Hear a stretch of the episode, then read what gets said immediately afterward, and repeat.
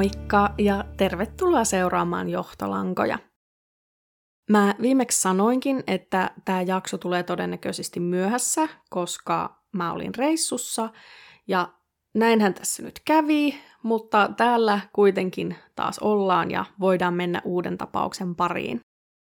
Tällä kertaa siis käsitellään Rebecca Zahaun ja Max Shacknain kuolemia, jotka tapahtui heinäkuussa 2011. Pääasiassa tässä jaksossa tulee olemaan toi Rebekkan kuolema, koska suurin osa lähteistä keskittyy tähän nimenomaiseen tapaukseen, mutta mä halusin myös mainita Maxin ihan tuossa otsikossakin, koska hän liittyy tähän myös vahvasti omalla tavallaan. Tuttuun tapaan mä tuun käsitteleen tätä koko tapausta yksityiskohtaisesti, eli mä tuun todennäköisesti puhumaan ehkä paljonkin sellaisista asioista, joilla ei loppupeleissä ole mitään merkitystä tämän koko tapauksen kannalta, mutta mä haluan antaa tästä mahdollisimman laajan kuvan. Virallisesti nämä molemmat tapaukset on ratkaistu, mutta nämä viralliset lopputulemat on ollut myös erittäin kiisteltyjä ja niitä kyseenalaistetaan edelleen monin eri tavoin. Sisältövaroituksena, että tässä jaksossa puhutaan itsemurhasta, ja itsetuhoisuudesta ja lapsen kuolemasta, minkä lisäksi tässä on mainintoja seksuaaliväkivallasta ja lapsen seksuaalisesta hyväksikäytöstä. Rebecca Zahau syntyi 15. maaliskuuta vuonna 1979 Falamissa, Myanmarissa, eli entisessä Burmassa. Rebecca oli isohkosta perheestä, hänellä oli siis yhteensä viisi sisarusta, yksi vanhempi ja neljä nuorempaa. Rebecca itse asiassa kertoi myöhemmin elämässään ihmisille, että hän oli synnyinseudullaan ollut prinsessa, sillä hänen isänsä ja isoisänsä olivat olleet jonkinlaisia heimopäälliköitä siellä Falamissa, mutta tästä ei ollut mitään sen tarkempia tietoja. Ilmeisesti ennen Rebekkan ja hänen sisarustensa syntymää Rebekkan isä oli joutunut yhdeksäksi vuodeksi vankilaan, koska Myanmarissa oli tapahtunut vallankaappaus. Ja tällä isällä oli ollut poliittisia kytköksiä tähän vallankaappauksessa syrjäytettyyn ja myös teloitettuun hallitukseen. Kun Rebekkan isä sitten pääsi vankilasta, tämä Zahaun perhe jätti Myanmarin ja haki näistä poliittisista syistä turvapaikkaa Nepalista. Zahaun perhe oli aina ollut köyhä ja erityisesti tuolla Nepalissa heillä oli taloudellisesti tosi kurjat oltavat.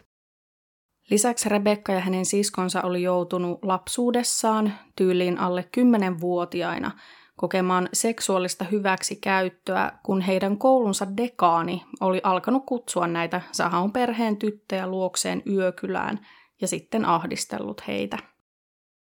Jossain vaiheessa Zahaun perheen vanhin lapsi, Mary, oli lopulta päättänyt suojella näitä nuorempia sisaruksia niin, että hän alkoi mennä yksin näille yökyläreissuille.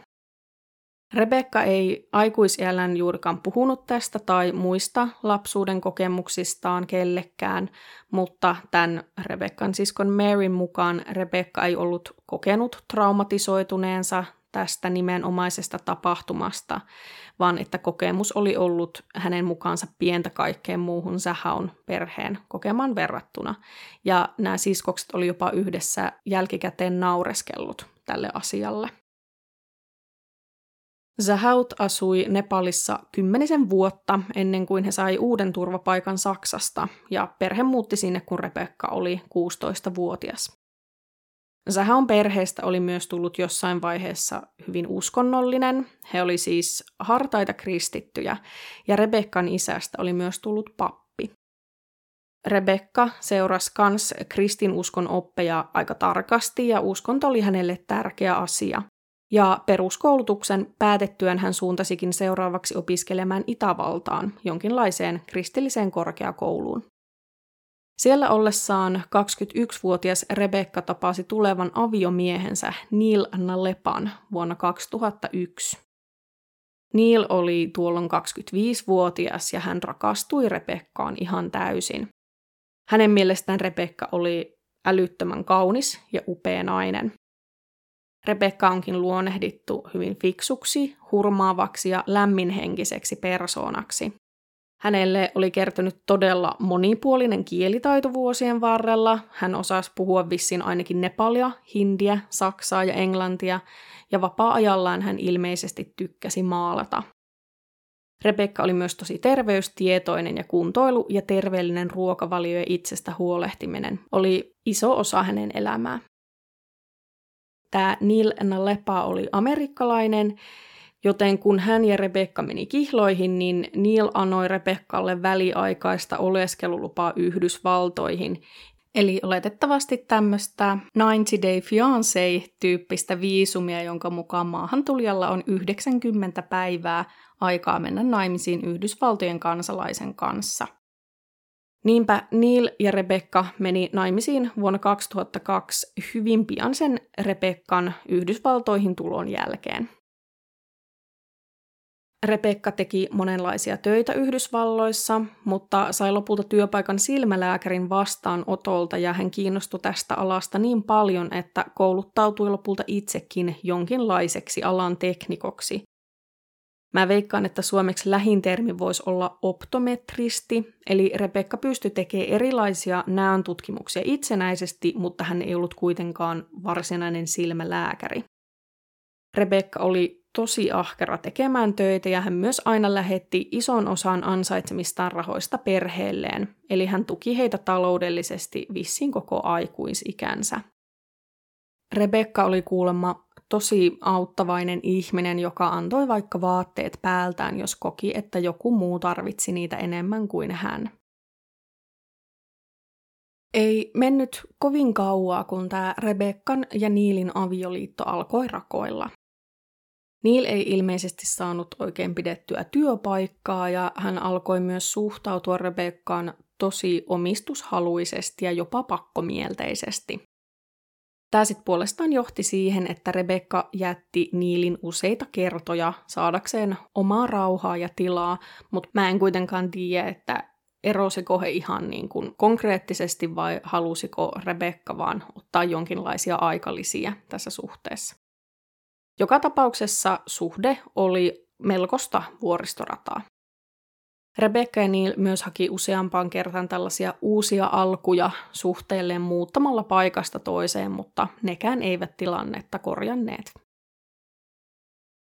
Kun Rebecca oli 25-vuotias, hän tapasi itseään parikymmentä vuotta vanhemman Michaelin hyvän tekeväisyysjuoksutapahtumassa. Rebecca ja Michael ihastui toisiinsa hyvin nopeasti ja alkoi tapailla, koska Michael ei tiennyt, että Rebecca oli naimisissa. Jonkin ajan kuluttua Rebecca kuitenkin tunnusti Michaelille, että hän oli edelleen virallisesti naimisissa, mutta Rebeccan mukaan hänellä oli Niilin kanssa eroprosessi meneillään ja he oli myös asumuserossa. Kumpikaan näistä asioista ei siis kuitenkaan oikeasti pitänyt paikkaansa. Michael oli vakaasti sitä mieltä, että hänen ja Rebekkan suhde ei voisi jatkua, jos Rebekka olisi naimisissa, mutta Rebekka myös kertoi Michaelille, että tämä avioliitto Niilin kanssa oli Rebekkan isän, eli tämän Myanmarilaisen heimopäällikön järjestämä, ja että heimon prinsessana Rebekkan oli toteltava isänsä. Rebekka myös kertoi, että Neil oli päihderiippuvainen ja väkivaltainen, ja Michaelin mukaan Rebekka vaikutti pelkäävän sekä Niiliä että omaa isäänsä. Eli Rebekka tuntui olevan jumissa tällaisessa elämäntilanteessa, joka ei edes hänen itsensä mukaan ollut, ollut koskaan hänen oma valintansa. Ja nämä asiat sai Michaelin olemaan ymmärtäväisempi tätä Rebekkan tilannetta kohtaan. Vähitellen Rebekka alkoi irtaantua Niilistä. Rebekka siis muutti pois heidän kahden yhteisestä asunnosta ja vuonna 2005 Rebekka muutti Michaelin luo Glendalein Arizonaan ja hankki itselleen uuden työpaikan paikalliselta silmälääkäriltä. Hän siis vaan itse asiassa marssi sinne silmälääkärille Michaelin kannustamana ja oli saanut työpaikan saman tien, koska oli vaan jotenkin niin hurmaava persoona. Reilu kuukausi tämän Rebekkan ja Michaelin yhteenmuuton jälkeen tapahtui kuitenkin jotain hyvin merkillistä. Nimittäin Rebekka katosi. Hän lähti ihan tavallisesti töihin, mutta ei koskaan päässyt sinne asti eikä myöskään palannut kotiin Michaelin luo. Michael ilmoitti Rebekkan kadonneeksi seuraavan päivän iltana, kun hänestä ei ollut vieläkään kuulunut mitään, ja Michael kertoi epäilevänsä, että Rebekkan eksä Neil olisi syypää tähän katoamiseen, koska Rebekka oli kertonut paljon Neilin omistushaluisuudesta, väkivaltaisuudesta ja jopa sellaisesta vähän epävakaasta käytöksestä. Pari päivää tämän katoamisen jälkeen Rebekka soitti yllättäen Michaelille ja hän kuiskaili sinne puhelimeen hyvin hätääntyneen kuuloisena ja itkuisena, että hänen silmät oli sidottu ja että hän ei tiennyt missä hän oli ja että jotkut olivat vieneet hänet. Rebekka soitti useita samanlaisia puheluita ja Michael kirjasi näiden kaikkien puheluiden sisällöt ylös, koska ne oli toki varsin hälyttäviä ja oli niiden suhteen yhteydessä myös poliisiin. Pian kuitenkin poliisi puolestaan soitti Michaelille ja kertoi myös saaneensa Rebekkaan yhteyden ja että Rebekka oli ollut kuulemma ihan kunnossa eikä mikään ollut vialla. Michael kuitenkin uskoi, että nämä Rebekkan kaappaajat oli pakottaneet Rebekkan esittämään, että kaikki oli hyvin. Yhdessä viimeisimmistä Rebekan soittamista puheluista hän kuulosti siltä, että hänet olisi pakotettu lukemaan jonkinlainen viesti. Eli hän puhui jotenkin hyvin robottimaisesti ja sanoi, että Michael ei tulisi näkemään häntä enää koskaan. Michael kuuli, että se puhelu oli kaiuttimessa ja että paikalla oli joku muukin kuin Rebekka. Michael sitten jotain kiroili ja uhkaili ehkä sinne puhelimeen ja mies ääni sitten sieltä puolestaan sanoi hänelle, että me tiedetään, missä sä asut. Vaikka nämä Rebekan puhelut oli kuulostanut hyvin lopullisilta, eli että Michael ja Rebekka eivät enää koskaan tulisi näkemään toisiaan, niin Rebekka ilmestyi kuitenkin parin päivän päästä Michaelin ovelle. Michael otti Rebekan avosylin vastaan ja Rebekka kertoi, että Neil, eli tämä hänen ex-aviomiehensä ja pari muuta miestä oli kaapannut hänet työmatkalla ja pitäneet vankina useamman päivän ajan. Rebekka ei olisi halunnut mennä puhumaan tästä asiasta poliisille, kuulemma siksi, että hänen viisumissaan oli ilmeisesti edelleen jotain epäselvyyksiä, mutta Michael oli sitä mieltä, että nyt muuten mennään. Poliisi otti tämän asian myös tietty tosi vakavasti ja halusi kuulla Rebekkaa siihen liittyen niin, ettei Michael ollut kuulemassa. Ja Rebekka sitten meni näiden poliisien kanssa kuulusteluhuoneeseen. Kun he myöhemmin tuli ulos sieltä, niin kaikki vaan naureskeli iloisesti keskenään. Ja poliisien mukaan Rebekka oli kertonut lähteneensä täysin omasta halustaan Niilin luo korjatakseen välit ja palatakseen yhteen hänen kanssaan, eli minkäänlaista rikosta ei ollut tapahtunut, ja tapaus oli sillä selvä. Michael oli luonnollisesti erittäin hämmentynyt ja hän uskoi, että Rebekka oli jälleen valehdellut tästä asiasta, koska pelkäsi Niiliä niin paljon – Rebekkahan oli jo aiemmin sanonut poliisille puhelimessa, että häntä ei ollut siepattu, vaikka hän samaan aikaan tylin vanno Michaelille, että näin oli tapahtunut. Eli Michael usko, että Rebekka vaan jostain syystä suojeli Niiliä. Pari päivää tämän poliisiasemalla käynnin jälkeen Rebekka katosi taas. Hän lähetti Michaelille sähköpostia ja kertoi siinä, että oli tarvinnut omaa tilaa ja lähtenyt toiseen osavaltioon. Rebekka viestitteli sieltä Michaelille säännöllisesti sanoen kaikkea, että kuinka paljon hän ikävöi Michaelia ja halusi olla hänen kanssaan, mutta ei vaan juuri sillä hetkellä voinut. Lopulta muutaman kuukauden jälkeen Michael sai tästä tarpeekseen, koska pelkät sanat eivät riittäneet vakuuttamaan häntä ja hän erosi Rebekasta puhelimen välityksellä. Omalla tahollaan Rebekka kuitenkin oli kertonut sisaruksilleen, että hän oli ollut se, joka oli tämän eropäätöksen tässä suhteessa tehnyt. Tosiasiassa Rebekka oli sen toiseen osavaltion lähtemisen sijaan palannut Niilin luo, ja heidän on-off-suhteensa jatkui edelleen. Eli epäselväksi jäi, että sieppasko Neil Rebekan oikeasti vai oliko se vaan Rebekalta valhe, jolla hän jotenkin halusi suojella Michaelia. Joka tapauksessa Rebecca ja Neil tosiaan palasi yhteen ja yritti uudestaan ja uudestaan saada tämän suhteen toimimaan, mutta edelleenkään se ei onnistunut. Rebekan mukaan Neil oli tämän yhteenpalun jälkeen ollut väkivaltainen, mutta Neil on kieltänyt tämän asian, eikä poliisille ole koskaan tehty minkäänlaista ilmoitusta tästä asiasta. Loppupeleissä on myös vaikea sanoa, että milloin Niilin ja Rebekkan suhde sitten oikeasti päättyi, koska Rebekka sanoo tästä asiasta toista ja Niil toista. Vuonna 2009 Rebekka oli muuttanut töiden perässä Phoenixiin, Arizonaan. Omien sanoinsa mukaan hän oli muuttanut sinne yksin, kun taas Neil on sanonut, että he asuivat vielä Rebekan kanssa ihan tälle platonisesti kämppiksinä yhdessä tuolloin. Joka tapauksessa tuolla Phoenixissä Rebekka joutui tekemisiin poliisin kanssa. Hän nimittäin jäi maaliskuussa 2009 kiinni myymällä varkaudesta, kun hän oli yrittänyt varastaa jotain arvokasta korua.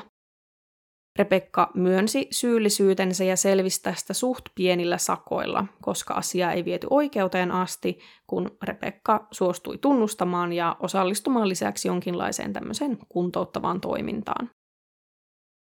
Sitten loppuvuodesta 2009 Rebekka työskenteli siellä Phoenixissä sijaitsevassa silmälääkärin toimistossa, ja siellä hänen asiakkaakseen tuli hänen tuleva miesystävänsä Jonah Shacknai. Jonah Shacknai on syntynyt vuonna 1957, eli hän oli Rebekan tavatessaan reilu 50-vuotias, kun taas Rebekka oli 30. Jonah on tällaisen Medicis Pharmaceutical-nimisen yrityksen perustaja ja toimitusjohtaja, ja tämä firma siis valmistaa ja myy erilaisia kosmeettiseen käyttöön tarkoitettavia lääkeaineita, kuten aknelääkkeitä ja erilaisia ryppyjä silottavia aineita ja fillereitä, kuten hyaluronihappo, restyleinia ja dysporttia, joka on niin potoksia, eli molemmissa on sama vaikuttava aine, eli botuliini. Tämä Medicis on ollut siis todella, todella tuottoisa yritys ja Jonah Shacknaista on sen ansiosta tullut miljonääri, joidenkin arvioiden mukaan jopa miljardööri. Jonah oli ennen Rebekkan tapaamista ollut naimisissa kahdesti. Hänellä oli tästä ekasta avioliitosta pari vähän vanhempaa lasta, jotka asui pääsääntöisesti äitinsä kanssa toisessa osavaltiossa. Vuonna 2008, eli vuotta ennen kuin Jonah tapasi Rebekan, niin Jonah oli eronnut toisesta avioliitostaan Dina Shacknain kanssa. Tämä Jonahin ja Dinan avioliitto oli ollut aika myrskyisä ja siihen oli kuulunut syytöksiä molemminpuolisesta väkivallasta, mutta mä sanon nimenomaan, että syytöksiä, koska mulla ei ole tästä asiasta tätä mainintaa enempää, minkäänlaista tietoa. Jonahilla ja Diinalla oli yksi yhteinen lapsi, Maxfield Shacknai, eli Maxi tai Max, joka oli syntynyt vuonna 2005. Jonah ja Diina oli tämän avioeron jälkeen pysyneet väleissä Maxin vuoksi ja oli ilmeisesti jopa paljon paremmissa väleissä kuin silloin avioliittoaikoinaan. Jonah oli esimerkiksi ostanut Diinalle toisen asunnon, jotta Diina pystyi olemaan Maxin lähelle myös kesäisin, kun Jonah lapsineen lomaili toisessa osavaltiossa. Eli nämä vanhemmat tuntu aika hyvin puhaltavan yhteen hiileen. Rebekkan ja Jonahin suhde lähti hyvin käyntiin. Vaikka heillä oli ikäeroa reilu parikymmentä vuotta, niin heillä oli hyvin samanlaisia kiinnostuksen kohteita. Molemmat oli esimerkiksi tosi terveystietoisia, he urheili paljon ja söi terveellisesti, ja ihan erityisesti Rebekka oli tosi tosi tiukalla ruokavaliolla. Rebekka tuli myös hyvin toimeen tämän Jodahin nuorimman lapsen Maxin kanssa ja he vietti paljon aikaa yhdessä ja pitivät toisistaan. Ja tämä sitten ilmeisesti taas kiristi Rebekkan ja Diinan eli tämän Maxin äidin välejä. Sekä Rebekka että Diina oli vissiin vähän molemmat sitä mieltä, että heistä se toinen kasvatti Maxia jotenkin huonosti. Eli Rebekkan mielestä Diina ei aina tehnyt parhaita päätöksiä, ja sitten taas toisinpäin. Ja Rebekkan ja Diinan välien sanottiin olleen korkeintaan muodollisen kohteliaat, ehkä jopa väkinäisen kohteliaat. Mitä tulee tähän Rebekkan ja Jonahin suhteeseen, niin sen etenemisestä ja laadusta ei ole kauheasti tietoa, mutta he kuitenkin oli yhdessä yli kaksi vuotta. Rebekkan sisko Mary on kommentoinut myöhemmin, ettei hän juurikaan nähnyt Rebekkan ja Jonahin osoittavan hellyyttä toisiaan kohtaan tai olevan mitenkään erityisen läheisiä, mutta tämä ei tietenkään välttämättä kerro mitään siitä, että millaista heidän kahdenkeskinen elämänsä oli.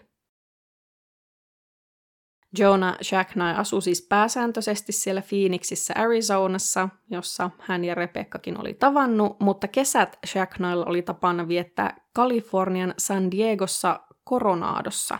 Ja Rebekka tuli sitten tietty myös perheen mukaan, kun he oli alkanut seurustella Jonahin kanssa. Coronado on tällainen hyvin eksklusiivinen loma-alue, joka sijaitsee pienellä niemimaalla San Diegon lahdella. Coronado on tunnettu erityisesti yhdestä ton alueen hotellista, Hotel del Coronadosta, joka on ihan kansallinen maamerkki. Se on 1800-luvulla viktoriaaniseen tyyliin rakennettu puinen hotelli, jossa on kuvattu esimerkiksi Marilyn Monroon tähdittämä elokuva Piukat paikat. Ja tosiaan, koska toi Coronadon alue on hyvin pieni ja se on pääsääntöisesti tällainen lomapaikka, niin varsinaisia asuntoja siellä on vähän ja niiden hinnat alkaakin sit ehkä kahdesta miljoonasta dollarista. Jonah Shacknai ei omistanut Coronadosta ihan mitä tahansa halvinta mahdollista hökkeliä, vaan kuulemma yhden koko maan upeimmista kartanoista, Spreckles Mansionin, joka sijaitsi ihan muutaman sadan metrin päässä tästä Hotel del Coronadosta. Spreckles Mansionin on alun perin rakennuttanut kiinteistöpohatta nimeltä John Spreckles, joka siis itsekin tuossa kartanossa aikanaan asui. Siellä on 27 huonetta, oma sisäpiha, jossa on tietty uima-allas, ja siellä on erillinen rakennus vieraille sekä paikan henkilökunnalle, eli erittäin ylellinen ja myös hieno historiallinen paikka. Vuoden 2011 kesällä Shacknain perhettä kohtasi tragedia. 11. heinäkuuta Dina Shacknai, eli tämä Jonahin ex-vaimo, sai puhelimeensa Jonahilta viestin, että heidän poikansa Max oli joutunut sairaalaan, koska hän oli pudonnut portaita alas siellä Spreckles Mansionissa. Ja Max oli siis tuolun vastikään täyttänyt kuusi vuotta. Dina lähti tietysti heti hirveällä kiireellä San Diegossa sijaitsevaan lastensairaalaan, josta hän löysi Jonahin ja Maxin, joka makasi sairaalasängyssä tajuttomana hengityskoneeseen kytkettynä. Eli tilanne oli tosi vakava, paljon vakavampi kuin Diina oli osannut ajatella sen perusteella, mitä hänelle oli kerrottu. Diina sitten tietysti heti alkoi selvittää, että mitä ihmettä oikein oli tapahtunut, ja Jonah kertoi, ettei hänkään oikein tiennyt, koska myöskään hän ei ollut ollut paikalla tämän onnettomuuden sattuessa. Jonah oli kuulemma lähtenyt kuntosalille ja Max oli jäänyt sinne Sparklesin kartanoon Rebekkan ja Rebekkan 13-vuotiaan pikkusiskon Xiinan kanssa. Xiina ei siis asunut tuolla talossa, vaan oli nimenomaan käymässä Rebekkan luona.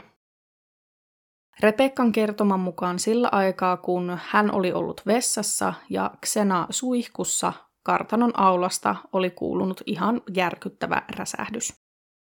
Rebekka oli ensimmäisenä rynnännyt paikalle ja hän oli löytänyt Maxin makaamasta aulan lattialta.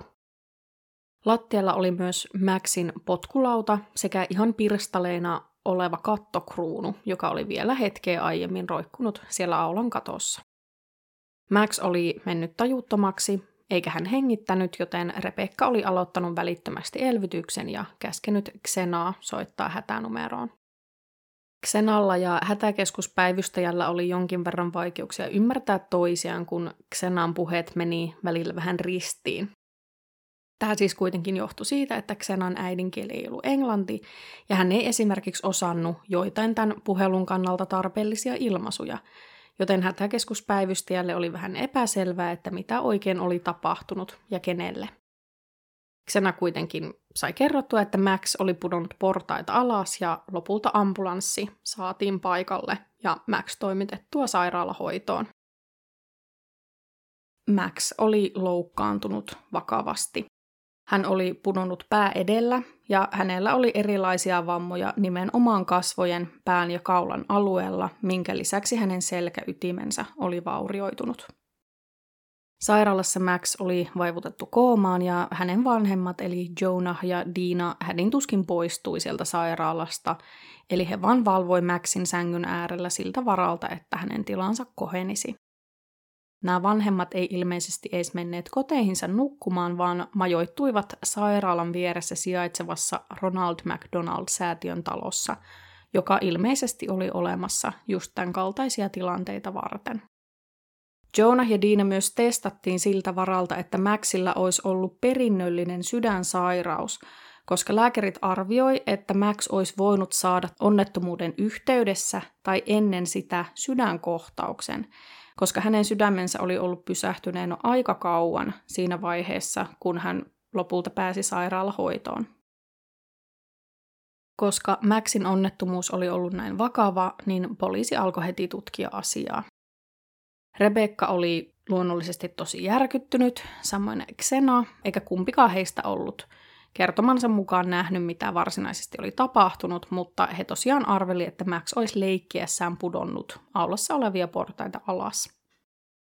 Rebekkan mukaan Max oli ollut aluksi tajuissaan ja yrittänyt puhua hänelle, mutta ainut mistä Rebekka oli saanut selvää oli Ocean.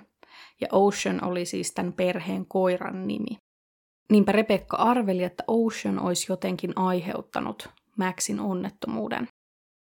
Rebekka oli myös sekä tuolla onnettomuuspaikalla että myöhemmin puhelimessa siskolleen sanonut useampaan kertaan, että Dina is gonna kill me. Eli että Dina, Maxin äiti, tappaisi hänet. Kuten mä aiemmin kerroin, niin näillä kahdella ei ollut mitenkään erityisen hyvät välit, ja Rebekka siis oletettavasti viittasi siihen, että uskoi Diinan syyttävän häntä siitä, mitä Maxille tapahtui. Dina haluskin tietty kovasti tietää, että mitä oli tapahtunut, mutta Jonah rauhoitteli tätä ex-vaimoaan ja sanoi puolestaan, että Diinan pitäisi kiittää Rebekkaa siitä, että hän oli pelastanut Maxin hengen elvyttämällä tätä. Ainakaan Jonah ei siis vaikuttanut kantavan asiasta kaunaa Rebekkaa kohtaan.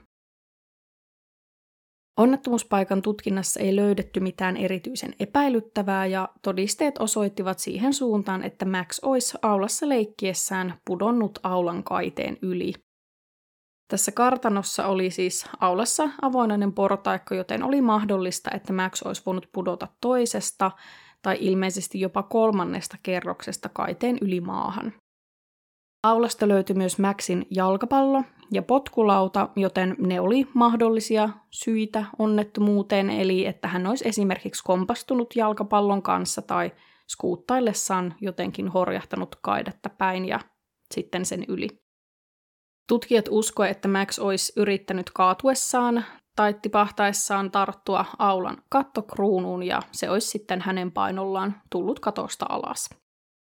Oli toki myös mahdollista, että Max olisi ihan vartavasten halunnut kiivetä kattokruunuun roikkumaan, mutta tätä ei pidetty kovin todennäköisenä vaihtoehtona, koska Max ei ollut mikään tämmöinen hurjapäinen poika. Monet läheiset kommentoi, että Max oli päinvastoin tosi varovainen aina ja että hän oli esimerkiksi halunnut, että häntä pidettiin silloinkin kädestä kiinni, kun hän hyppi trampoliinilla. Maxin onnettomuus tapahtui siis maanantaina 11. heinäkuuta, ja kun hänen tila ei alkanut kohentua, niin tiistaina 12. heinäkuuta Rebecca päätti, että Xenan olisi parempi lähteä takaisin Missouriin, jossa Zahaun perhe tässä vaiheessa asui, ja Rebecca vei Xenan sitten lentokentälle. Tuolla samalla reissulla Rebecca otti kyytiin Jonahin veljen, Adam Shacknine, jolle oli tietty tästä onnettomuudesta kerrottu ja joka oli lentänyt Tennesseestä Kaliforniaan olemaan veljensä tukena. Adam oli Jonahia melkein seitsemän vuotta nuorempi, eli vuonna 2011 hän oli ehkä 47-vuotias ja elänyt tosi erilaista elämää kuin Jonah, joka oli aina halunnut ansaita rahaa ja menestyä eri tavoin. Adam oli työskennellyt tosi pitkään hinaajan kapteenina, eli ollut merillä ja elänyt aika rauhallista elämää, ollut ehkä vähän semmoinen oman tiensä kulkija. Adam ei ollut naimisissa eikä hänellä ollut lapsia, mutta hän oli ollut hyvin pitkään parisuhteessa, vissiin parikymmentä vuotta. Rebekka haki silloin tiistaina kentältä vielä Maxin äidin Diinan kaksossiskon Niinan, joka myös lensi paikalle tueksi. Eli Diina oli tosiaan tämä Jonahin ex-vaimo ja Niina oli tämä sisko. Hän asuu vähän kauempana, mutta oli tosi läheinen Diinan kanssa. Niina on kertonut, että Rebekkan käytös oli ollut poikkeuksellista, kun Rebekka oli tullut hakemaan Niinaa lentokentältä. He kaksi ei ollut tavannut kuin tyylin pari kertaa aiemmin, mutta Rebekka oli tyylin hyökännyt heti Niinan kaulaan, siis halaamaan häntä, ja sanonut, että onneksi sä oot täällä. Rebekka ei myöskään tuntunut osaavan tai haluavan kertoa Niinalle, että mitä Maxille oli oikein tapahtunut edellisenä päivänä. Tiistai-iltana Rebekka, Jonah, hänen veljensä Adam ja joku heidän kaverinsa söi yhdessä päivällistä, mutta tunnelma oli aika kamala, koska kaikkien ajatukset oli luonnollisesti ihan muualla. Jonah palasikin pian sinne lastensairaalaan Maxin vuoteen äärelle ja Rebecca ja Adam, eli tämä Jonahin veli, palasi sinne Sprecklesin kartanoon. Adam asettui yöksi ton kartanon vierasrakennukseen, joka oli sen varsinaisen talon takana. Rebecca soitti illalla vielä isosiskolleen Marylle ja käytännössä antoi hänelle tilannepäivitystä. Rebecca kertoo menevänsä aikaisin nukkumaan, koska hän aikoi myös herätä tosi aikaisin aamulla viemään Jonahille jotain vaatteita sinne sairaalaan ja muutenkin ollakseen Jonahin tukena. Rebecca ei tämän siskon mukaan vaikuttanut mitenkään erityisen murheen murtamalta puhelimessa. Siis totta kai hän varmasti suhtautui tähän koko tilanteeseen niin kuin sen vaatimalla vakavuudella, mutta hän ei tämän siskon mukaan vaikuttanut syyttävän itseään Maxin onnettomuudesta. Samaan aikaan siellä lastensairaalassa Jonah ja Diina sai kuulla, että Maxin tila oli huonompi kuin oli ajateltu. Lääkärit oli siis tässä ehkä viimeisen vuorokauden aikana kertonut näille vanhemmille, että vaikka Max oli vaivutettu koomaan, niin he oli hyvin toiveikkaita tämän hänen tilansa suhteen. Mutta nyt myöhään tiistai-iltana lääkäri tuli sitten kertomaan näille vanhemmille, että jos Max tulisi heräämään koomasta, niin hän olisi todennäköisesti täysin vegetatiivisessa tilassa tai sitten tosi pahasti vammautunut. Eli tosiaan tilanne kääntyi tosi huonoon suuntaan ja Jonahin mukaan hän myös koitti heti välittää tämän tiedon Rebekalle. Jonah siis kertomansa mukaan soitti Rebekalle, mutta kun Rebekka ei vastannut, kun oli jo niin myöhä, niin Jonah jätti viestin Rebekan vastaajaan puolen yön jälkeen. Keskiviikkoaamuna, eli 13. heinäkuuta vuonna 2011, Adam Shacknai heräsi sieltä Spreckles Mansionin vierasrakennuksesta varhain aamulla ja oli menossa takapihan poikki itse kartanoon, kun hän kohtasi järkyttävän näyn. Kartanon takapihalla roikkui Repekan alaston ruumis hirtettynä toisen kerroksen parvekkeelta. Repekan kädet oli sidottu selän taa ja myös jalat oli sidottu yhteen punaisella köydellä. Lisäksi tätä samanlaista punaista köyttä oli myös Repekan kaulan ympärillä. Repekan pään ympärillä oli vielä sininen, pitkähihainen paita, jonka hihat oli hänen suussaan. Adam on kertonut hakeneensa jakkaran ja veitsen äkkiä sieltä kartanosta, kiivenneensä jakkaralle, leikanneensa köyden poikki, ottaneensa nämä paidanhihat pois Repekan suusta ja aloittaneensa elvytyksen. Adam myös soitti hätänumeroon ja mä olisin aluksi halunnut laittaa tähän pienen pätkän siitä puhelusta, mutta se äänite on sen verran huonolaatuinen, että mä nyt vaan linkkaan sen tämän jakson kuvaukseen, jos joku haluaa sen kuunnella. Mutta siis siinä kun hätäkeskuspäivystäjä vastaa puheluun, niin Adam aloittaa sanomalla Yeah, uh, I got a girl, hung herself, eli suurin piirtein täällä on tyttö, joka on hirttänyt itsensä. Adam puuskutti aika paljon siinä puhelussa, hän siis vaikutti aika hätääntyneeltä ja hän myös joutui juoksemaan edes takaisin, koska hän ei tiennyt tämän kartanon tarkkaa osoitetta. Ja hän yritti sitä etsiä ja sanoi sitten vaan, että se oli Hotel del Coronadon lähellä, lainaus, sama paikka, josta haitte eilen sen pojan. Eli hän viittasi Maxiin, jonka ambulanssi oli hakenut samasta osoitteesta, tosin ei edellisenä päivänä, vaan kaksi päivää aiemmin. Adam ei osannut tässä puhelimessa vastata siihen, että oliko Rebekka elossa vai ei. Ensihoitajat tuli paikalle tosi nopeasti, mutta he huomasi aika lailla saman tien, että Rebekkan elvytys oli turhaa, koska hän oli ollut kuolleena jo pidemmän aikaa. Niinpä Rebekka Zahau julistettiin kuolleeksi 32 vuoden ikäisenä. Rikospaikka alettiin tutkia ja Spreckles Mansion olikin poliisien tutkittavana nyt sitten jo toista kertaa kolmen päivän aikana. Kartanon toisesta kerroksesta, vierashuoneen ovesta, löytyi tällainen viesti. She saved him. Can you save her? Tota on vähän hankala suomentaa, koska tuossa käytetään niin paljon sukupuoleen viittaavia persoonapronomineja, joita ei ole suomen kielessä, mutta suurin piirtein se kuuluisi jotenkin, että naispuolinen henkilö pelasti miespuolisen henkilön, pystytkö pelastamaan naispuolisen henkilön?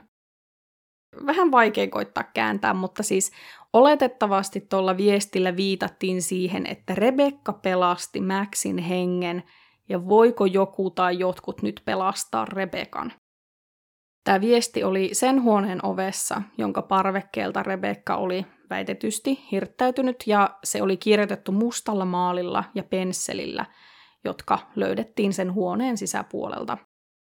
Tämä maali ja pensseli kuulu Rebekalle, ne siis oli otettu hänen omista taidetarvikkeistaan. Se punainen köysi, joka oli ollut Rebekan kaulassa, oli kiinnitetty toisesta päästään tässä huoneessa olevan metallisen sängyn jalkaan. Myös tämä köysi oli otettu sieltä kartanosta, tarkemmin ottaen autotallista, ja niitä solmuja, joilla nämä köydenpätkät oli solmittu Rebekan käsiin ja jalkoihin ja siihen sänkyyn, kuvailtiin merisolmuiksi. Eli niitä saatettiin käyttää merenkulussa, merenkäynnissä, mutta toki muutenkin, ja yleisesti ottaen ne vaan vaikutti sellaisen ihmisen tekemiltä, joka oli harjoitellut solmujen sidontaa. Tästä samaisesta huoneesta, jossa hirttäytyminen oli tapahtunut, löytyi myös noituutta käsittelevä kirja, tämmöinen kuin Buckland's Complete Book of Witchcraft. Ja siinä oli kuvalliset ohjeet siihen, kuinka noitapiirin kokeillaan kädet voidaan sitoa selän taakse jonkinlaista liittymisriittiä varten. Tämä ohje täsmens nimenomaan käyttämään sitomiseen punaista köyttä ja leikkaamaan köyttä pätkiksi nimenomaan veitsellä. Ja tämän samaisen huoneen lattialta löydettiin myös kaksi erilaista veistä. Lattialla oli myös muutamia pisaroita Rebekan verta. Tämä parveke, josta hirttäytyminen oli tapahtunut, oli aika likainen, eikä sen lattiasta erottunut kuin yhdet jalanjäljet, ja ne täsmäsi Rebekan jalkojen kokoon. Mistään tästä todistusaineistosta ei löytynyt kenenkään muun kuin Rebekan sormenjälkiä. Ei siis esimerkiksi edes niistä köysistä, joihin Adam oli kertomansa mukaan koskenut irrottaessaan Rebekkaa elvyttämistä varten. Lisäksi monet paikat, joissa olisi kuulunut olla sormenjälkiä, siis edes Rebekan sormenjälkiä, oli puhtaita. Tälle voi tietenkin olla varmaan monenkinlaisia selityksiä, mutta herää toki kysymyksiä siitä, että oliko paikkoja pyyhitty puhtaaksi. Varsin merkillistä tässä rikospaikkatutkinnassa oli se, että San Diegon kuolinsyytutkija ei ehtinyt paikalle ennen kuin vartin yli seitsemältä illalla, ja ensihoitajat oli julistanut Rebekan kuolleeksi ennen kello seitsemää aamulla. Eli kuolinsyy tutkijalla kesti yli 12 tuntia tulla sinne Spreckles Mansionille.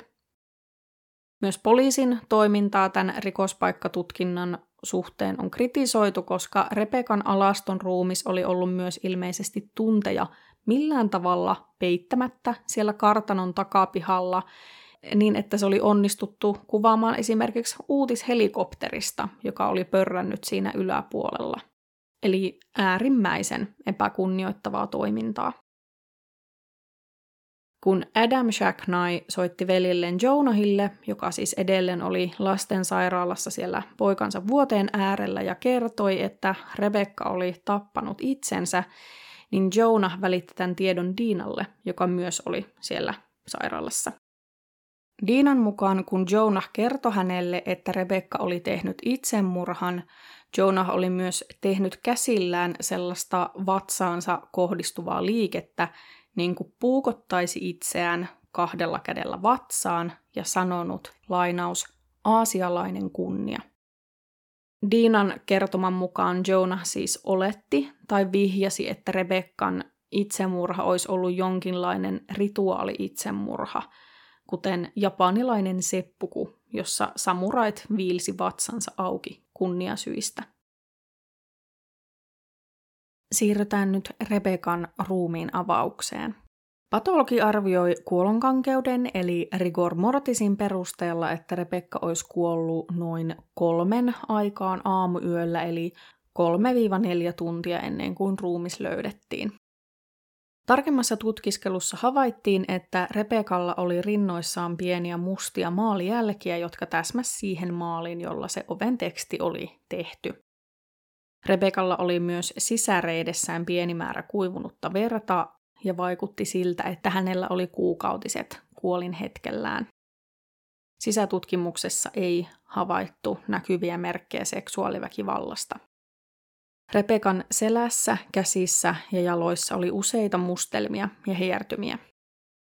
Patologi totesi Rebekan fyysisesti täysin terveeksi, eikä hänen elimistöstään löydetty jäämiä minkäänlaisista päihteistä tai lääkkeistä.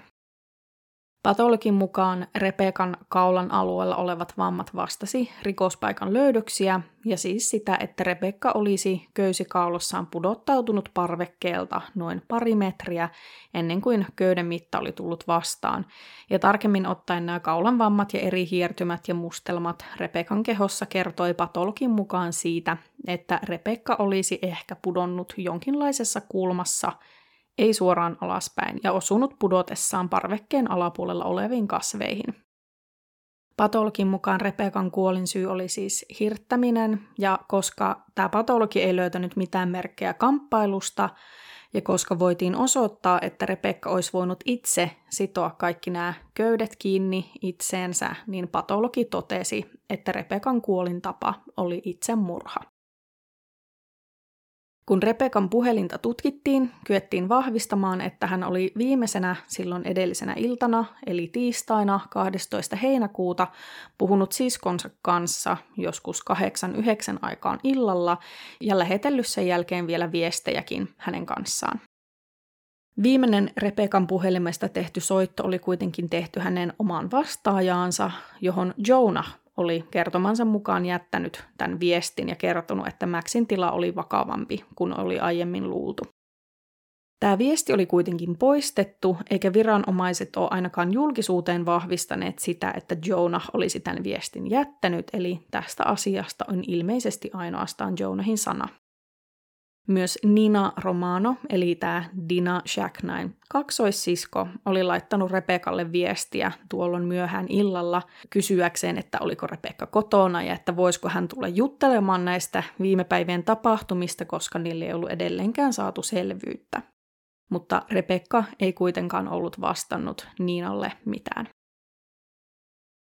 Rebekan läheisiä ja tähän koko tapaukseen liittyviä henkilöitä tietysti myös haastateltiin ja kuulusteltiin.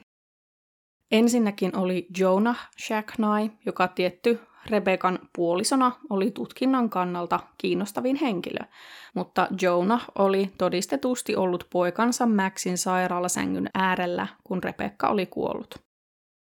Tämä päti myös Jonehin eksän, Diinan, joka ehkä muuten olisi voinut olla tutkinnan keskeinen kohde, koska hänellä oli ehkä suurin motiivi vahingoittaa Rebekkaa. Diinan ja Rebekan välit oli ollut muutenkin huonot, minkä lisäksi Diina syytti Rebekkaa siitä, mitä Maxille tapahtui. Jonahin mukaan Dean ei ollut myöskään ollut mitenkään erityisen pahoillaan kuullessaan Rebekkan kuolemasta. Tietysti Jonahin veli Adam oli myös poliisia kiinnostava henkilö, koska hän oli todistettavasti ainut, joka oli ollut Spreckles Mansionissa Rebekan kanssa silloin, kun Rebecca oli kuollut. Adam oli avulias ja vastasi kaikkiin poliisin kysymyksiin ja hän suostui myös valheenpaljostuskokeeseen. Adam oli alusta asti täysin vakuuttunut siitä, että Rebekka oli tehnyt itse murhan. Ihan siinä hätäpuhelussakin hän, hän oli sanonut, että Rebekka oli hirttäytynyt. Kuulusteluissa Adam myös antoi rikostutkijoille vähän hämmentävää lisätietoa sen keskiviikkoaamun tapahtumista, siis ennen kuin Rebekka oli löytynyt. Adam nimittäin kertoi, että hän oli herännyt aikaisin ja koska hän ei ollut enää saanut unen päästä kiinni, niin hän oli katsellut pornoa ja tyydyttänyt itseään. Adamin valheenpaljostuskokeen tulokset osoittautui lopulta epäjohdonmukaisiksi, eli niillä ei ilmeisesti sitten voinut tehdä mitään. Kun tutkijat selvitti, että kuka muu olisi mahdollisesti voinut haluta satuttaa Rebekkaa, jos kyseessä olisi ollut rikos, niin esiin nousi tämän Rebekkan entisen aviomiehen Niilin nimi, koska monet Rebekan läheiset osasi kertoa, että heidän suhteensa oli ollut hyvin monimutkainen ja että Rebekka oli kuvailut Niiliä omistushaluiseksi ja väkivaltaiseksi. Neil oli kuulemma myös ennen Rebekkan kuolemaa ollut taas tiiviimmin yhteydessä häneen, ehkä taas yrittääkseen elvyttää tätä suhdetta. Niilillä oli kuitenkin alibi ainakin sille ajalle, kun Rebekkan ruumis oli löytynyt, ja jos Neil oli tuollut edelleen siellä Phoenixissä Arizonassa, jossa hän oli aiemmin asunut, niin häneltä olisi ystäväni Google Mapsin mukaan kestänyt reippaasti yli viisi tuntia ajaa Koronaadosta Phoenixiin. Eli jos Rebekka olisi murhattu kolmelta yöllä, niin Neil tuskin olisi ehtinyt sitä mitenkään tehdä. Rebekkan perheenjäsenet puolestaan asui vielä kauempana Missourissa, eikä heillä ollut mitään syytä satuttaa Rebekkaa. Kaiken kaikkiaan ketään oikeasti potentiaalista epäiltyä Rebekkan mahdolliselle murhalle ei siis ollut, ainakaan siis sellaista, joka olisi voitu jollain tapaa sinne kartanolle sijoittaa oikeaan aikaan. Tutkijat selvitti tietty myös sitä mahdollisuutta, että tämä Rebekan kuolema olisi ollut itsemurha, koska kuolinsyy tutkija oli tullut siihen tulokseen, että Rebekka olisi hirttäytynyt. Myös nämä Jack Knight, eli Jonah, Adam ja Dina, oli sitä mieltä, että Rebekka oli nimenomaan tehnyt itsemurhan, koska oli kokenut syyllisyyttä siitä, mitä Maxille oli tapahtunut. Niinpä kaikilta Rebekkan läheisiltä kyseltiin, että oliko Rebekka ollut jotenkin tavallista alakuloisimpi ennen kuolemaansa, tai oliko hän esimerkiksi kärsinyt jostain mielenterveysongelmista. Jotkut osas kertoa, että Rebekka oli laihtunut jonkin verran ennen kuolemaansa, vaikka hän oli ollut jo hyvin hoikka ennestään. Eli tämä voisi viitata esimerkiksi stressiin tai masennukseen tai sitten ei yhtään mihinkään. Rebekalla ei ollut ollut mitään mielenterveysongelmia ikinä, eikä hän ollut vaikuttanut mitenkään erityisen alakuloiselta ennen kuolemansa tai mitään tällaista. Hän oli myös tehnyt suunnitelmia syksymmälle perheensä kanssa ja myös puhelimessa viimeiseksi luvannut siskolleen, että soittaa seuraavana päivänä uudestaan. Zahaun perheen mielestä Rebekka ei olisi missään nimessä tehnyt itsemurhaa, sillä se oli ensinnäkin hänen uskontoaan vastaan, eikä Rebekka olisi muutenkaan kuulemma halunnut ikinä aiheuttaa sellaista surua tai tuskaa perheelleen. Perhe myös usko, että Rebekka ei olisi jättänyt heitä taloudellisesti pulaan. Rebekkahan siis aina laittoi ison summan palkastaan perheensä elättämiseen. Zahaut oli myös tosi epäileväisiä sen suhteen, että Rebekka olisi ollut alasti itsemurhan väitetysti tehdessään, sillä hän oli yleensä tosi häveliäs ja oli alasti ainoastaan silloin, kun peseytyi ja joskus nukkuessaan, jos hänellä oli tosi kuuma. Muuten Rebekka ei tykännyt oikein mitenkään esitellä vartaloaan, vaan hän oli ennemminkin siitä aika epävarma. Mä sanoinkin jo aiemmin tuossa ohimennen, että tutkimukset osoitti, että Rebekka olisi itse voinut sitoa itsensä. Rikostutkijoiden mukaan Rebekka oli ollut siis niin varma ja ehdoton siitä, että hän halusi kuolla, että hän oli siksi sitonut kätensä ja jalkansa ja laittanut itselleen suukapulan, että hän ei olisi voinut huutaa apua tai mitenkään muuten yrittää päästä tilanteesta pois. Mä en yllättäen ole myöskään mikään solmutietäjä, mutta Repekan ranteissa olleet solmuviritelmät näytti tosi tukevilta ja aika monimutkaisiltakin, eli niiden tekeminen olisi varmasti vaatinut jonkinlaista harjaantuneisuutta tai ainakin paljon harjoittelua.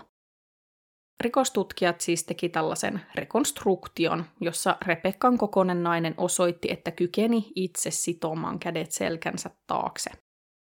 Myös tästä poliisin tekemästä rekonstruktiosta löytyy video YouTubesta, ja mä linkkaan senkin tonne jakson tietoihin, mutta siis käytännössä tämän rekonstruktion mukaan Rebekka olisi sitonut käteensä kieputtamalla ensin narua useita kertoja ranteidensa ympärille ihan vartalon etupuolella, sitten ottanut toisen käden tämmöisistä muodostuneista lenkeistä pois, siirtänyt kädet selän taa, laittanut käden takaisin läpi siitä lenkistä ja sitten kiristänyt narut ranteiden väliin. Tämän sidonnan rekonstruoiminen vaati kuitenkin tekijöiltään tosi paljon toistoa ja harjoittelua, ilmeisesti useita kymmeniä kertoja. Eli vaikka se oli mahdollista toteuttaa, niin se ei ollut mitenkään helppo tai yksinkertainen homma. Sanottiin myös, että Rebekalla ei erityisesti ollut mitään tiedettävää kokemusta solmujen tekemisestä ja sitomisesta. Mutta joka tapauksessa, koska Rebekka oli ollut kykenevä sitomaan itse itsensä, eikä kartanosta löydetty mitään todistusaineistoa, joka olisi tukenut henkirikosnäkökulmaa, niin Rebekka Zahaun kuolema julistettiin itsemurhaksi ja tutkinta päätettiin. Poliisi tuli myös siihen tulokseen, että Max Shacknain putoaminen oli ollut onnettomuus, ja myös tämä tutkinta päätettiin. Valitettavasti Maxin tila ei sairaalassa enää kohentunut ja hänet julistettiin kuolleeksi lauantaina 16. heinäkuuta. Maxin kuolema oli todella suuri isku Shacknain perheelle, ja ainakin vielä kuusi vuotta Maxin kuoleman jälkeen hänen äitinsä Diina oli pitänyt Maxin huonetta siinä samassa kunnossa, kun se oli Maxin eläessä ollut. Mä en valitettavasti löytänyt hirveästi tietoa Maxista, että millaisista asioista hän tykkäsi tai muuta tämän tyyppistä, jota mä yleensä mielellään kertoisin. Maxia kuvailtiin perheensä toimesta poikkeuksellisen rakastavaksi, onnelliseksi, lahjakkaaksi ja erityiseksi pieneksi pojaksi, joka toi iloa kaikkien tuntemiensa ihmisten elämään ja hänen perheensä ikävöi häntä äärimmäisen paljon. Koska nämä Maxin ja Rebekkan kuolemat sattu tosi peräjälkeen ja ne tapahtui siellä Koronaadossa, aivan tämän todella tunnetun Hotel del Coronadon lähellä, ja ne tapahtui vielä tämmöiselle tunnetulle ja rikkaalle toimitusjohtajalle, niin luonnollisesti lehdistö kirjoitti asiasta tosi paljon. Lisäksi kun näiden kuolinsyytutkintojen ja rikostutkintojen tulokset julkaistiin, niin erityisesti tämä Repekan kuolinsyytutkinnan tulos herätti suurta polemiikkia. Ja ihmiset kyseenalaisti tosi paljon sitä, että miten tällainen tapahtumasarja voitiin niin nopean tuntuisesti määritellä itsemurhaksi, kun oli ilmeisesti ollut myös jotain todistusaineistoa, joka oli vain jätetty analysoimatta. Lisäksi kritiikkiä sai se, että kaikkia henkilöitä, jotka tähän tapaukseen liittyi tai olisi voinut liittyä, ei ilmeisesti tutkittu tai haastateltu perinpohjaisesti. Oli esimerkiksi jonkinlainen todistajan lausunto siitä, että tämän Spreckles Mansionin lähellä olisi Rebekkan kuolin yönä nähty joku nainen, joka kuvailujen mukaan olisi muistuttanut paljon Diinaa, eli Jonahin eksää, mutta koska Dina oli todistettavasti ollut siellä lastensairaalassa, niin ihmiset mietti, että olisiko se sitten voinut olla tämä kaksoissisko Niina. Myös siitä kuhistiin, että koska Jonah Shackna oli todella rikas ja vaikutusvaltainen henkilö, että oisko hän jotenkin kytköksillään tai rahoillaan pystynyt vaikuttamaan tämän tutkinnan varsin nopeaan ja kansaa kohahduttaneeseen lopputulemaan, varsinkin kun tutkinnan kohteena oli aika pitkälti hänen oma veljensä. Rikostutkinnan hutilointi sai osakseen aika paljon kritiikkiä ja kaiken kukkaraksi tämä ei myöskään ollut eka kerta, kun San Diegon piirikunnan kuolinsyytutkijan toimintaa moitittiin tai kyseenalaistettiin ja mä oon jopa tehnyt jakson tapauksesta, jossa näin on tehty. Nimittäin Greg de Villersin murhaa käsittelevässä jaksossa Kristin Rossum työskenteli tuossa nimenomaisessa kuolinsyytutkijan toimistossa toksikologina, ja hänen liittyen koko paikka joutui aikamoiseen pyöritykseen, mutta tämä oli toki tapahtunut jo 2000-luvun taitteessa, eli yli 10 vuotta aiemmin. Rebekan ja Maxin kohtalot ja heidän kuolemensa rikostutkintojen lopputulemat jäi vaivaamaan molempien omaisia niin paljon, että he maksoi tahoillaan uusista tutkimuksista ja ruumiin avauksista. Ensinnäkin siis Dina Shacknai palkkasi tutkijoita arvioimaan, että oliko Maxin kuolemaan johtaneet tapahtumat todella olleet onnettomuus. Tämä tutkija tuli siihen johtopäätökseen, että Maxin saamat vammat ja rikospaikalta löytynyt todistusaineisto ei vastannut sitä tapahtumien sarjaa, jonka poliisi oli kertonut ja jota myös Rebekka ja tämä hänen pikkusisko Xena oli kertoneet. Tässä uudessa arviossa vedottiin esimerkiksi Maxin vammojen laatuun, että ne ei vastannut sitä, että hän olisi vahingossa pudonnut, vaan enemmän sitä, että hänet olisi tönäisty. Tämä tutkija löysi myös sieltä kartanon toisen kerroksen kaiteesta jälkiä, jotka vaikutti täsmäävän Maxin läheltä löytyneeseen skuuttiin tai potkulautaan, ja tämäkään ei sitten tietty myöskään vastannut sitä tarinaa, että Max olisi jotenkin horjahtanut kaiteen yli, vaan tutkijan mukaan vaikutti siltä, että Max olisi jotenkin itse yrittänyt kiivetä kaiteen yli mahdollisesti päästäkseen pakoon. Tutkija piti epätodennäköisenä sitä, mitä Rebekka oli kertonut, että Max olisi mukaan ollut tajuissaan, kun Rebekka löysi hänet ja että Max olisi pystynyt puhumaan, vaan paljon todennäköisempää oli se, että Max olisi ollut tajuton koko ajan ja Rebekka olisi syystä tai toisesta keksinyt tämän, että Max olisi puhunut perheen koirasta siinä tilanteessa. Kuitenkin tällaisessa ihan virallisessa rikostutkinnassa on pidetty kiinni siitä, että Max olisi tavalla tai toisella kaatunut tai horjahtanut ja pudotessaan vetänyt sen kattokruunun alas. Eli tätä lopputulemaa ei ole virallisesti muutettu. Dina Shacknai on kuitenkin vuosien varrella muuttanut omaa kantaansa, eli vaikka hän aluksi uskoi, että Rebekka olisi ollut jollain tavalla syyllinen Maxin kuolemaan, niin hän ei enää usko niin. Dina uskoo, että kyseessä oli nimenomaan onnettomuus.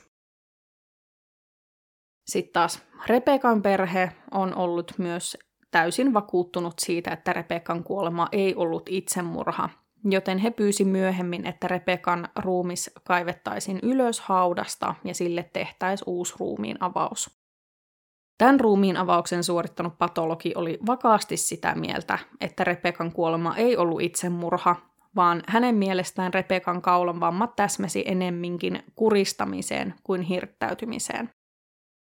Rebekan kaulassa oli murtumia, mutta tämän patologin mukaan paljon tyypillisempää olisi, että kaula katkeaisi, jos ihminen hirttäytyessään putoaisi pitkähkön matkan. Lisäksi patologi antoi paljon enemmän huomiota Rebekan päälailta löytyneille vammoille. Nämä siis käsittääkseni mainittiin kyllä siinä alkuperäisessä ruumiin avausraportissa, mutta vähän ehkä sivuuttaen, kun taas tämä perheen palkkaama patologi oli sitä mieltä, että Rebekkaa olisi nimenomaan lyöty päähän ennen kuin hänet oli kuristettu kuoliaksi. Alkuperäisen ruumiin avauksen tehnyt patologi siis oli tulkinnut, että nämä monenlaiset eri ruhjeet Rebekan kehossa oli aiheutunut siitä, että hänen ruumiinsa olisi osunut puihin ja muihin asioihin sieltä parvekkeelta tipahtaessaan, mutta tämä patologi numero kaksi oli sitä mieltä, että oli erittäin epätodennäköistä, että Rebekka olisi lyönyt päälakensa neljästä eri kohdasta pudotessaan. Tämän toisen ruumiin avauksen löydösten perusteella Zahaun perhe päätyi vuonna 2013 nostamaan syytteen Adam Shacknaita, Dina Shacknaita ja Niina Romanoa vastaan syyttäen heitä Rebekkan kuolemasta. Motiivina tälle rikokselle Zahaut piti sitä, että Adam, Dina ja Niina oli syyttänyt Rebekkaa Maxin kuolemasta ja nimenomaan uskoneet Rebekkan jotenkin tappaneen Maxin, ja että he oli sitten halunneet kostaa tämän Rebekalle. Tämä syyte ei kuitenkaan mennyt oikeudessa läpi, joten Zahaun perhe nosti sen sijaan siviilikanteen. Tällöin nimikkeenä oli wrongful death, joka ehkä parhaiten voisi vastata kuoleman aiheuttamista, joten mä käytän sitä termiä, vaikka se nyt ei välttämättä ole mikään kaikista paras mahdollinen. Wrongful death suit on siis nimenomaan siviilikanne, jossa henkilöä syytetään toisen henkilön kuoleman aiheuttamisesta. Se ei siis ole kuitenkaan sama asia kuin kuolemantuottamus, koska ainakin täällä Suomessa kuolemantuottamuksessa henkilö aiheuttaa toisen ihmisen kuoleman huolimattomuudella, kun taas sit wrongful death voi olla myös ihan tahallinen teko. Vuonna 2017 Zahaun perheen asianajaja kuitenkin ilmoitti, että Dina Shacknai ja Nina Romano oli poistettu tästä perheen nostamasta kanteesta, eli että syyte kohdistui nyt ainoastaan Adam Shacknaihin. Tälleen jälkikäteen, kun kaikki lähteet on jo käytössä, niin on hankala sanoa, että millä perusteella Diina ja Niina oli alun perin olleet syytettyinä, koska jos Diina oli ollut koko ajan siellä lastensairaalalla, niin hänellä luulisi olleen aika selkeä alibi. Joka tapauksessa tämä syyte eteni sitten siviilioikeuteen vuonna 2018.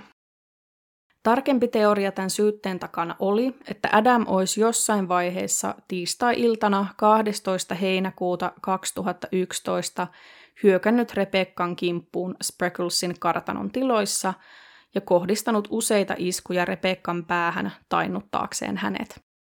Syytteen mukaan Adam Shackney olisi sitonut Rebekkan ja kohdistanut häneen seksuaaliväkivaltaa.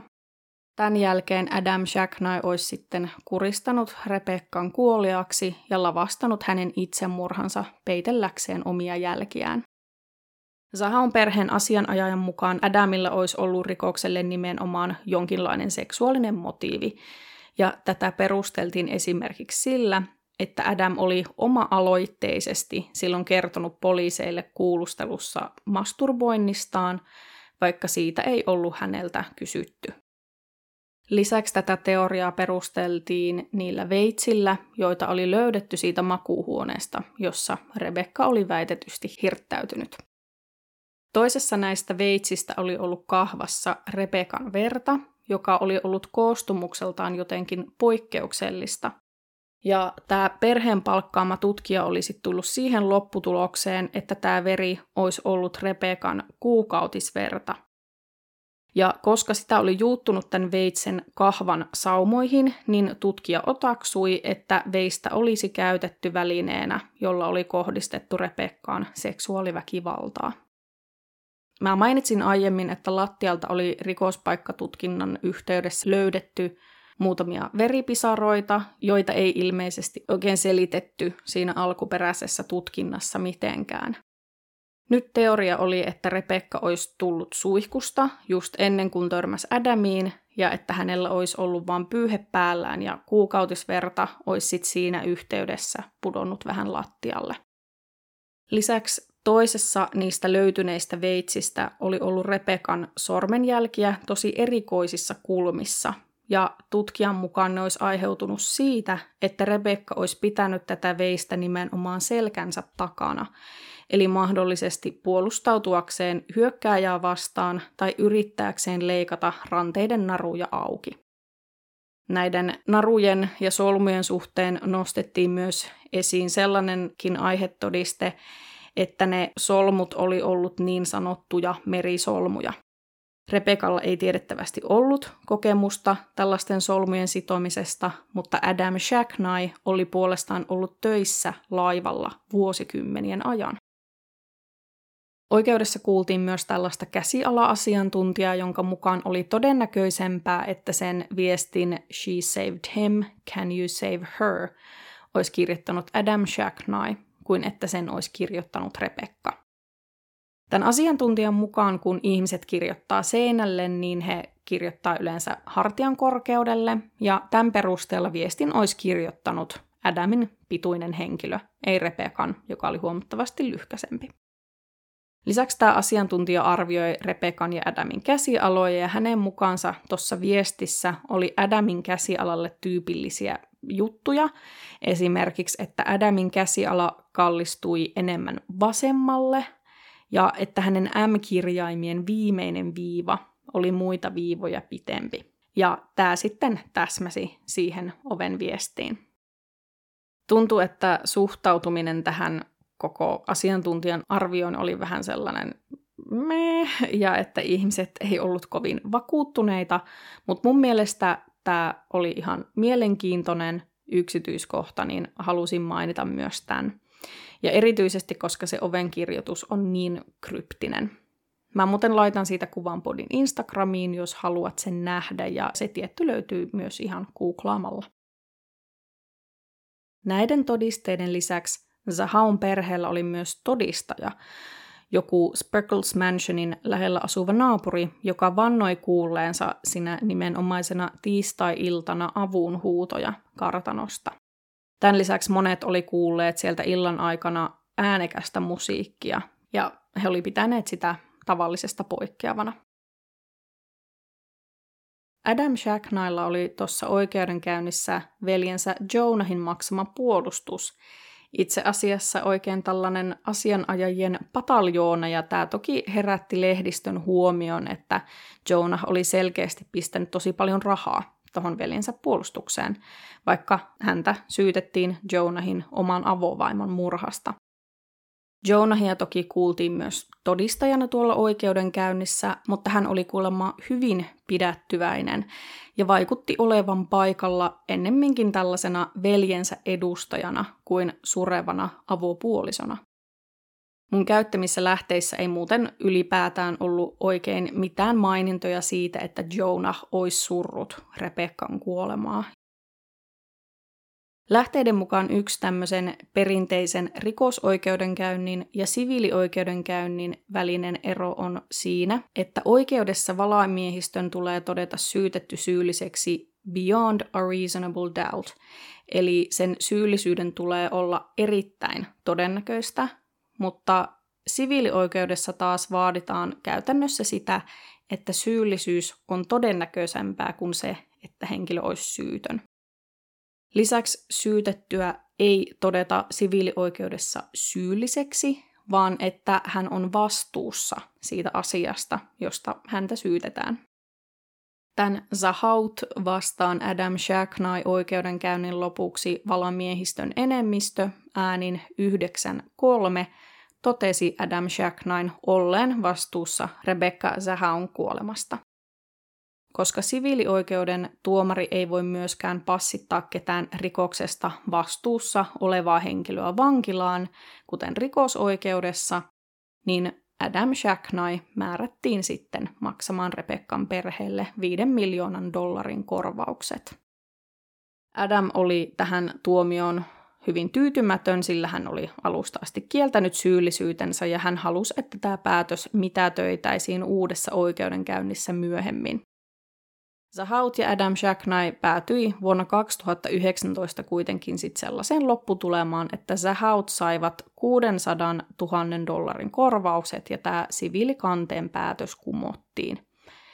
Eli tällä hetkellä Adam Shacknaita ei pidetä syyllisenä Rebecca Zahaun kuolemaan, ja se on edelleen määritelty itsemurhaksi. Rebekkan perhe ajaa parhaillaan sitä, että San Diegon piirikunnan kuolinsyytutkinta muuttaisi Rebekkan kuolinsyyraporttia.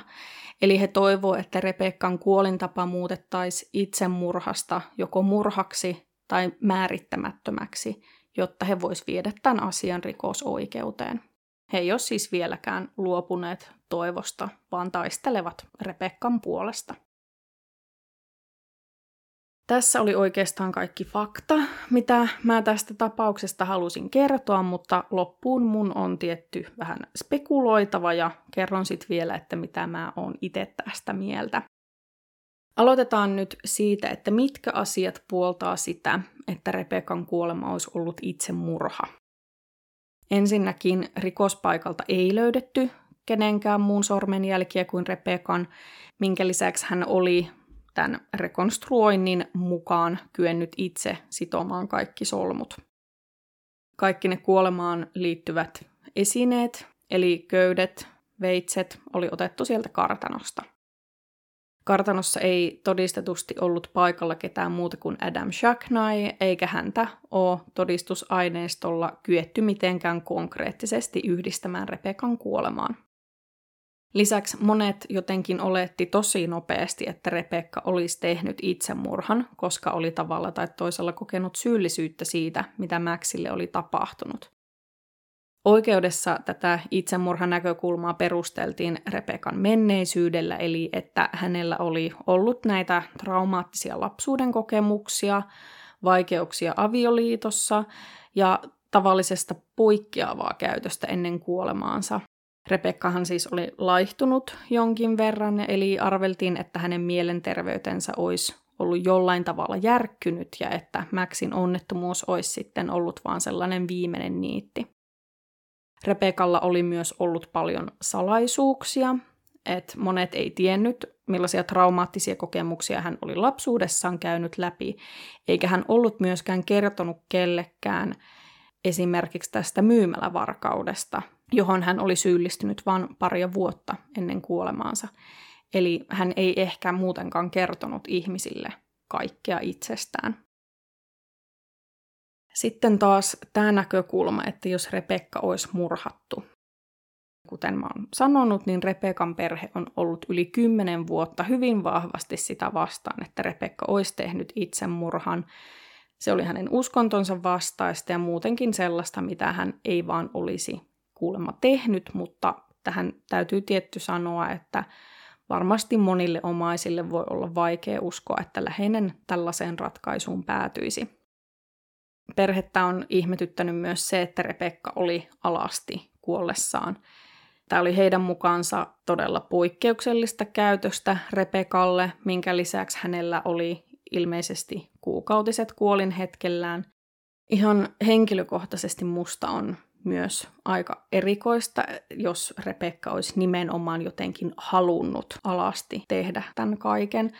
Hän ei läheisten mukaan ollut alasti muuten kuin nukkuessaan ja suihkussa käydessään, joten että hän valitsisi olla alasti ja vielä niin, että hänellä ei ollut minkäänlaista kuukautissuojaa, oli aika poikkeuksellista.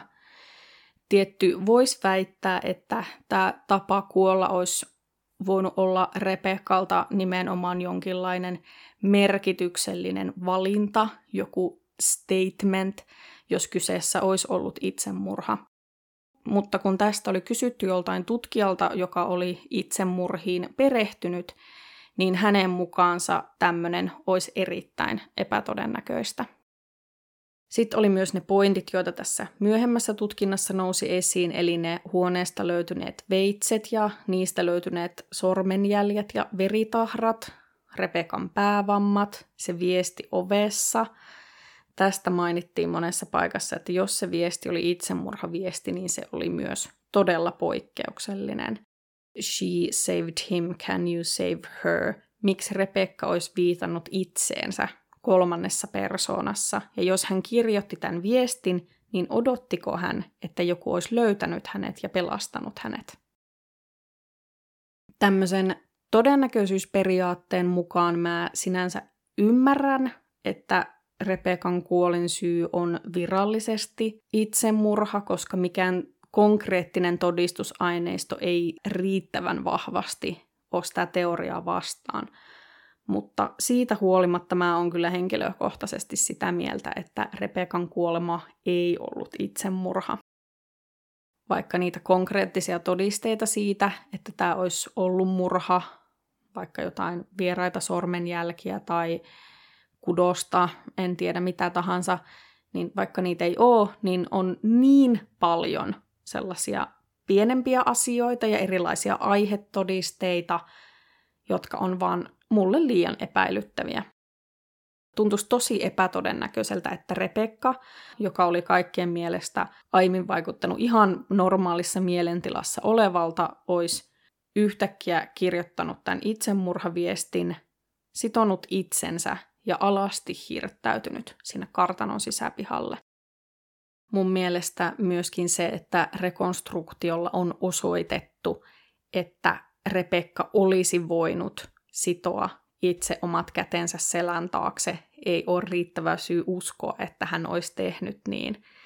Sille, että se, että jokin on mahdollista, ei tarkoita, että se on todennäköistä. Kaiken lisäksi tätä rekonstruktiota on myös kritisoitu, että ne solmut ei edes olisi ollut samanlaisia kuin Repekkalla, mutta koska en edelleenkään ole solmuasiantuntija, niin tähän en osaa ottaa mitään kantaa. Ainut syy, jonka kukaan osasi tälle itsemurhalle antaa, oli se, että Rebekka olisi tuntenut syyllisyyttä siitä, mitä Maxille tapahtui, ja tätä perusteltiin Rebekkan menneisyyden traumoilla, mutta sitten kuitenkin esimerkiksi Jonah oli ollut sitä mieltä, että Rebekka nimenomaan olisi pelastanut Maxin hengen. Siitä ei myöskään ollut mitään konkreettisia todisteita, että Rebekka olisi tuntenut syyllisyyttä.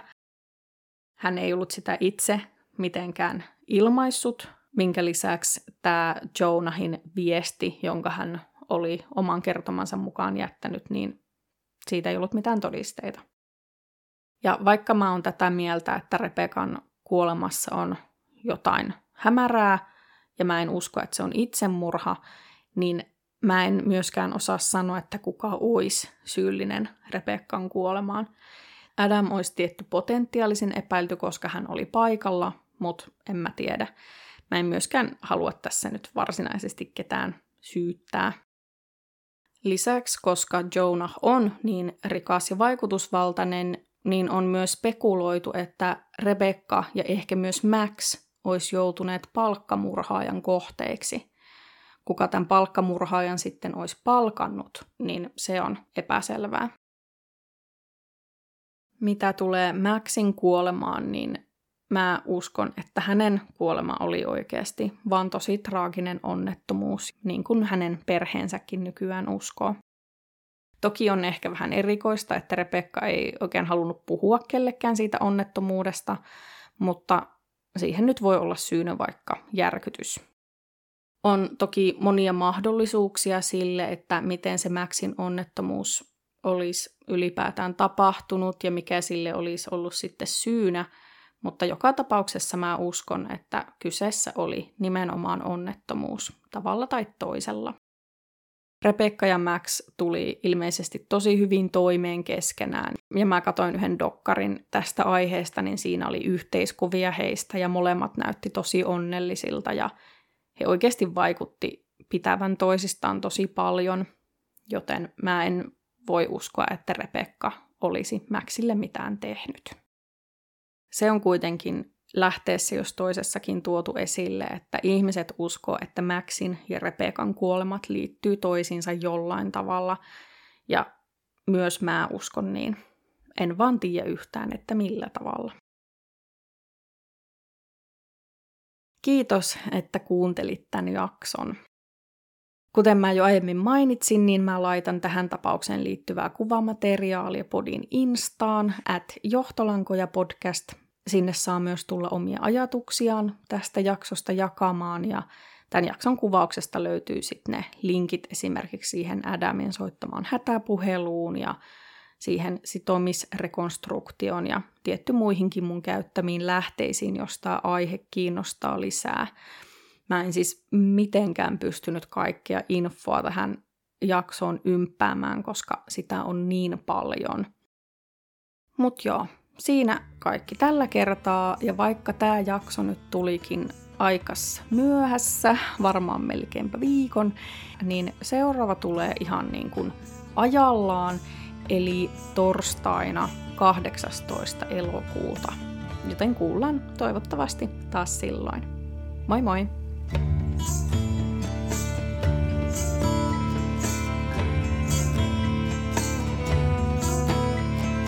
Under a darkened moon, she captures me. arrive too soon.